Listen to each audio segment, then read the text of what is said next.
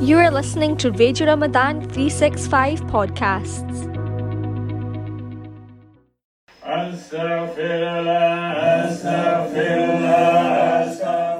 Assalamu alaikum. Welcome to Millennium Discourse with Sajjad Ayub and Sheikh Ibrahim Schuitema. We're on Discourse 16, which is listen. You speak very eloquently about the two principles in which we experience the world, seeing and listening. They work in different ways, don't they? do they not? Um, yes. They, so if you if you are, I mean, let's say, for instance, you're sitting somewhere and you you you you're suddenly aware that somebody's giving you attention in a very particular way, and you comment to me, and you're saying to me, "This person is looking at me," and then the second instance, that's instance one. Second instance, uh, you you you you commenting on on some, this person's listening to me. Is there a different emotional content to those two statements? He's looking at me. He's listening to me. Does it feel different? In what way is it different? How does it feel different if you say he's looking at me? How do you feel? Being looked at. We, uh, and, and he's listening to me? Listening is, a, is an art where you go into the other person's world. Mm. Instead of hearing the sounds, Mm. you actually are in the other person's world. You give up your own agenda and you're over on the other side. So, in other words, the when the guy's looking at you, it feels a little bit uncomfortable. It's kind of like, you know, what do you want? You know, in my youth, I did have one, particularly before I became Muslim. That's how that's how a bar fight starts, by the way. You've probably never been in one. But how does a bar fight start? Bar fight says, what are you looking at? Always. It's the line. You know, it's the most offensive thing. If you're staring at somebody, you've got a fight on your hands. It's predatory. It's it's it's uh, you know, um, you want to confront anything, you want to get give it eye contact. That's confrontation. You know? Where, so so so whereas if if the person's listening to you, uh, your experience and and you have this what you're saying is uh, you you can't describe it like you're going into their world, but what you're actually doing is you're allowing their world into you.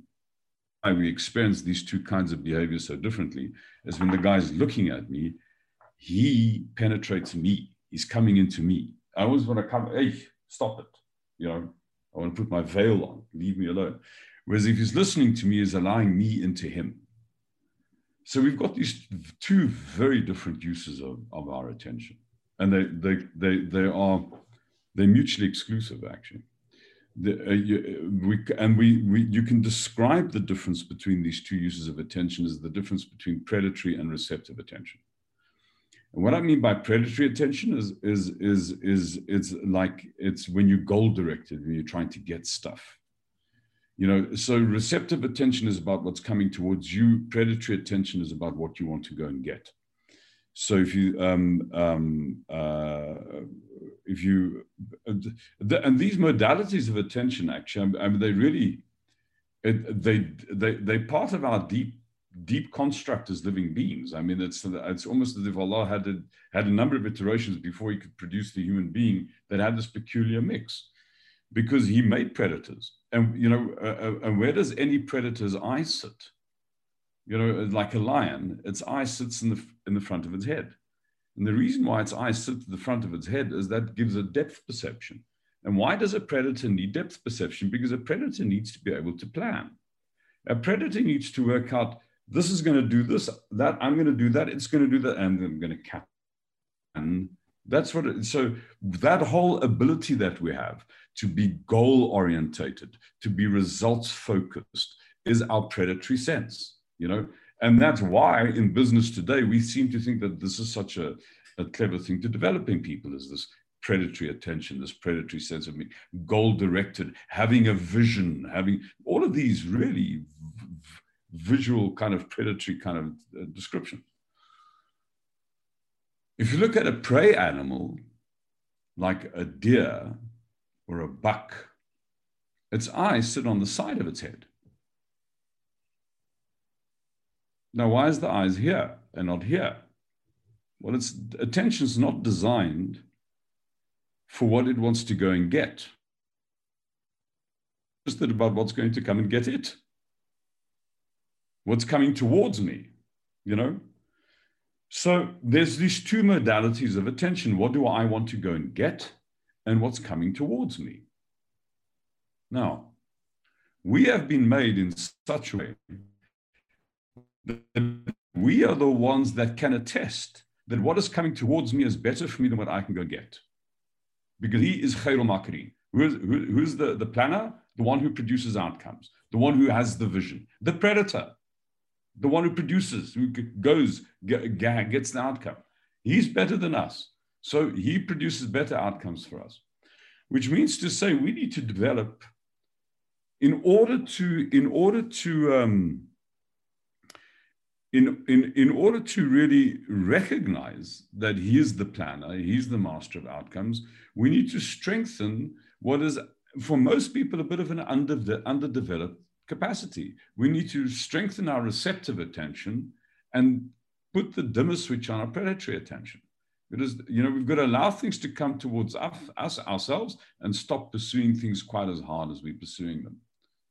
So, so, so, so all of the practices that we do, uh, you know, all of the it's all about strengthening the muscle.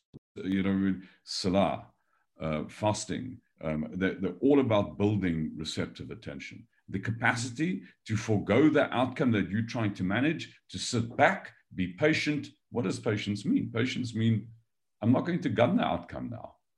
I'm going to sit on my hands and not try and put my hands on the steering wheel to get the thing I want.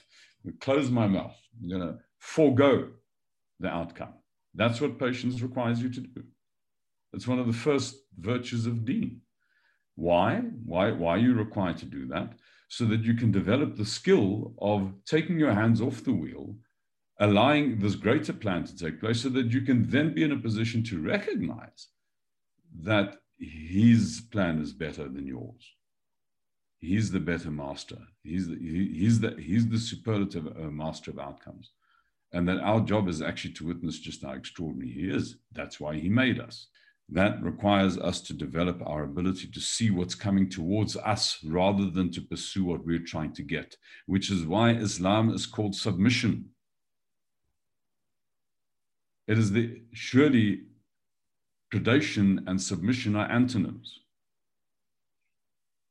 Surely submission is something that is, is more uh, consistent with what happens to a deer than what happens to a lion. and so, so in the bigger scheme of scheme of things, I mean, we do have to live a life, etc. But in the bigger scheme of scheme of things, our big job is not to be in charge, but to forego being in charge by you know, by so, so allow things to come towards us rather than us going towards them so that, that's uh, that's that's why I think it's important to develop this understanding of the two modalities of attention, and um, and to recognize that actually spiritual work is about developing the second modality. It's about de- de- developing our receptive attention, and um, and and not about our predatory attention. Do you think in the West that we're we're trying to literally focus on life and our focus is right this is the goal that i want to achieve. This is the job that i want. This is the business that i want. And we drive towards that on no, an ongoing exactly basis. that. that's exactly right. Which means we live contending and contentious lives. Because you see one of the ways of distinguishing between um, predatory and receptive attention. When a person's attention is predatory they're trying to step into the world and get the thing that they want. You know they're trying to get the limelight. They're trying to grab. They're trying you know so I'm, you know but but now the problem is that i step into center stage you know um, there's only place for one and that's me which means I, my fundamental engagement with others is competitive. You know there's there's there's only place for one in the middle and i want to be the one in the middle because i want the thing that i want so so so i'm i so as soon as i engage my predatory attention I become, I'm, I'm not only am I um, experienced as being dangerous, I mean, I am dangerous to the people around me. I will, by definition, my engagement with the world be, will be contentious. I mean, that's why the bar, bar fight starts with what are you looking at? It's, that's the first, any big conflict always starts with the confrontation. You know, there's only space on this on this carpet for one, and it's not gonna it's not gonna be you. It's gonna be me. You know, when you when you and that's also then consistent with trying to get an outcome. Because if i want something from you i'm trying i'm like trying to lay hands on because the thing that i want is with you. So i'm trying to lay hands on you. And that becomes like a wrestling match you know? And i have to subdue you to get what i want. There's another way of being of course and that is um is to to develop your receptive attention because then you aren't so outwardly gathered in terms of how you deal with the world. You, you, it's like literally like the person who's sitting and listening. He's allowing the world to come to him. In other words, he's vacating space. He's not standing center stage to sit back. He's, he's vacating space. That vacating space allows the other to arise. It allows people to come up. It allows, and because it's like a, it's it's it's a it's a um, it's almost like the greatest sense of generosity that you can give somebody is to give them space to allow them to be. You know, which means to say that one's people's experience of you is then what is, is a harmonious one because you're allowing them to be you you creating space so while we are like these hotshot executives that we're trying to develop in this world that are results focused and have visions and that are gunning for things and that have, you know, uh, are killer leaders. I've actually worked for a Pakistani business once where they fired me because I wouldn't endorse the idea that they had to create killer leaders. I thought, how, you know, what kind of, that is bizarre. Killer leaders. You know, I mean, who, who, who wants that? You know, why do you want that? You know, so you know, sort of um, uh, uh, go-getters, kind of this. Uh, these are all destructive ways of being. They produce people whose lives become wreckage because they're always contending. They're contending with their teams, they're contending with the businesses they run, they're contending with their spouses, they're contending with their family. Their lives are a war zone, you know. And um, and they get spat out anyhow. I mean, they kind of at the, at the end of the day, they're useless. They can't do anything. They end up you know, miserable and alienated alone in a flat somewhere, or if they're if they're unlucky, if they're lucky in an institution for the aged. You know, what kind of a life is that? You know, um, uh, uh, so so the, the, we've we've bought a way of looking at being alive, which has been the sort of the the the the modern business school, and I dare say it's not accurate to say the Western business school way of looking at things because you find exactly the same psychology in, in, in lumps in the Lahore University of Management Science. They teach people to think like this at universities today, particularly in business schools. That's how we think people should run enterprises. They should be go-getters. They should be predators, you know, uh, hunters. They're kind of like uh, uh, very destructive stuff, very destructive stuff. And, and uh, I dare say that, that, that, that actually enterprises succeed very often not because we teach people this kind of mentality, but despite the fact that we teach people this kind of mentality. You know, and um, I've, I've heard it said, a number of executives that I've consulted over the year, you wouldn't touch an MBA graduate with a barge pole because they're dangerous people, because of the, the intent that gets that, that is put into them when they look at business. You know, they, they get fundamentally they get they they get they get um, inculcated with a predatory approach to being in charge of organizations. And what could those MBA executives, those MBA graduates, what could they do to now take on this other approach, other than having that predatory attention, that focus? How could they now look at that? Well, they could, they could, they could, they could understand that the, the people who they lead mm. aren't resources for them to use to achieve an end. Okay. They're actually there to give them something. So, I mean, there's a thought experiment that I'd like you to consider in this regard. Um, and it's, it's a means and ends thought experiment. Um, and say, well, you know, most, most I mean, so if you say, what's the bottom line of the the the the, the deep language that that uh, MBA graduates get taught about being in charge of enterprises, and they went, you know, what is the aim of the leader? They'll say, well, the leader's job is to achieve a result through people. That's what he does, you know, and that's considered to be the appropriate way of looking at leadership. Leadership is about achieving a result through people. Um, and that and what's amazing is some people even think that that statement sounds benign. I mean, that's bizarre. It's like, you know, it's like cannibalism because you're treating people like resources. You know? hmm. So, so it's to that the enterprise is going to succeed if you don't have people working in the enterprises who are committed to the enterprise.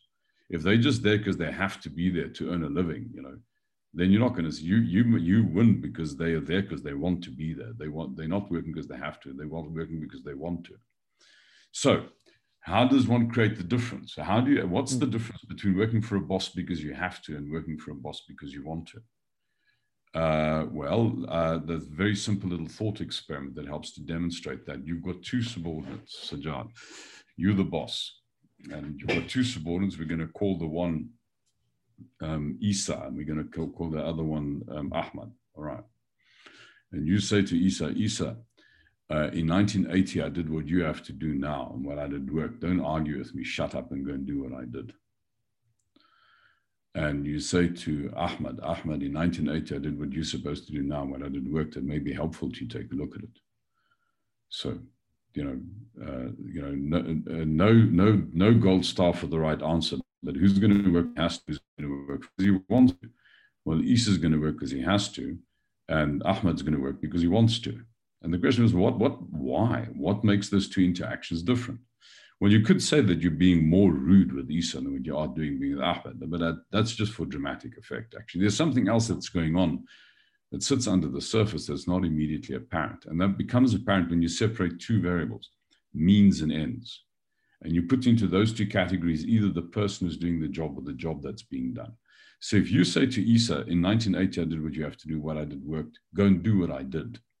Basically, what you're trying to do is you're trying to get the same job done as you got done in 1980. So that's your end.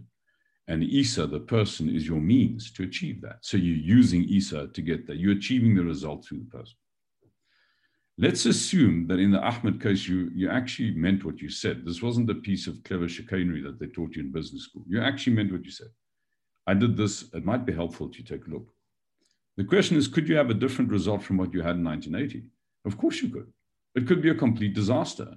So your end isn't to get the same job done, because the job could be a disaster. What is your end? You're actually trying to teach Ahmed something. And what gives you the opportunity to teach him something is the job that he's doing. So in Isa's case, you were using the person as the means to get a job done. In Ahmed's case, you're using the job as the opportunity to teach Ahmed something. You know, and what makes those two things different is the difference is that is based on your intent. In Isa's case, Isa would experience that you were there to get something from him. Your intent is to take. Your intent is predatory. In Ahmed's case, um, he experiences that you're there to be helpful to him. Your intent is to give him something. Your intent is receptive because who's the hero in the Ahmed case? Is it Ahmed? You're trying to make him the star. Whereas in Isa's case, you're trying to be the star yourself. You're the one who's taking center stage. In the Ahmed case, you're allowing Ahmed to be. Now, the question is this which one of these two, if, you know, where are you going, where are you likely to have a more successful business? With you have people working for you like Isa or people working for you like Ahmed. And clearly it's when people are working for you like Ahmed. Now that means to say that in, in the, you, when you look, what are you actually doing? If you, if you say, describe leadership from the point of view of that leadership is about achieving a result through people. Because you're using the person again. If you wanted to use the same words to describe what you're doing with Ahmad, you'd have to say leadership is about achieving people through results because your, your aim is to build the person. And, and people say, but that doesn't even make sense. But that does make sense because that's exactly what a coach does. You know, a coach of any sports team, his job isn't to produce a result. That's what the player is there for. His job is to coach the player. That doesn't mean to say he doesn't have the game or the, or the results. I mean, the, the, those two things are his tools. in order to to build the play. In other words, he uses the game that's being played, he uses the result as his means to cultivate a player. His product is a player. A leader's product should be the people working for him. And the enterprise that he's running is the gymnasium that he uses to make them exceptional people. When he does that, he has the he passes all the fundamental rules. I'm not the significant one. I'm yet to make the significant one. I'm not here to compete and contend. I'm here to collaborate. I step out of the way. I don't try and take center stage. I make possible. And because he does that, he creates a collaborative experience with the people who work for him that then creates the conditions the organization succeeds. Because it's now no longer uh, dependent on the ingenuity of one. It's now dependent on the ingenuity of the many who are all contributing or being enabled to contribute. So this this issue of of, of the difference between uh, predatory and receptive attention is an, is not just theory. This is immensely practical, immensely immensely practical. Actually, the difference between having truly successful enterprises and failing enterprises. So nobody nobody taught you, you see, that your masala is actually is uh, is uh, is is is sort of should should be what you get it should be the first trick, the first skill you learn in order to be trusted with an enterprise. How to submit, how to step out the way, how to become receptive and not predatory. So, would I be right in saying that the sight is, is almost superficial, concerned with material assessment of the world, whereas listening is just about hearing sounds, but con- concerned with inner meaning? Yeah, you can say that. You can say that um, because it, it is it is when you, you you know when you be, when you're looking at something, you you. I mean, the first instance, I see you because I delineate your shape. You know, whereas your the it looks like when I'm looking at you, you're over there and I'm over here. Whereas when I'm listening to you, I can actually feel I can feel the sound in me. I, I much more definitely have to let you into me to hear. You know, I, although the same thing is actually happening when I'm looking, it doesn't appear to be the case. You know, so, so um, uh, it is true to say that when you're listening, it requires a, a, a greater sensitivity and a, more subtle approach to attention than uh, uh, than what you you know than when you're looking. That is uh, that's absolutely correct. Um, yeah, there's a um, there's there, there's also this thing of you know there's um, it is true though that you can turn your eye into an ear because that was the first command to the Rasul you know variously translated either as recite or read reading's a really intriguing skill because you're using your eyes but what are you doing? You're translating what you're seeing into language. You're turning your eye into an ear. And that was his first command, the first command to his Rasul, and therefore his first command to all humanity. Turn your eye into an ear. Start reading. Start allowing the allow the meanings in. Soften your eye. Alhamdulillah. On that note, thank you again. And join us back for discourse. Listeners, you are listening to Millennium Discourses we will be back tomorrow with another topic. We would like to thank Etsko Schuitema. Till tomorrow, Allah Hafiz from us all.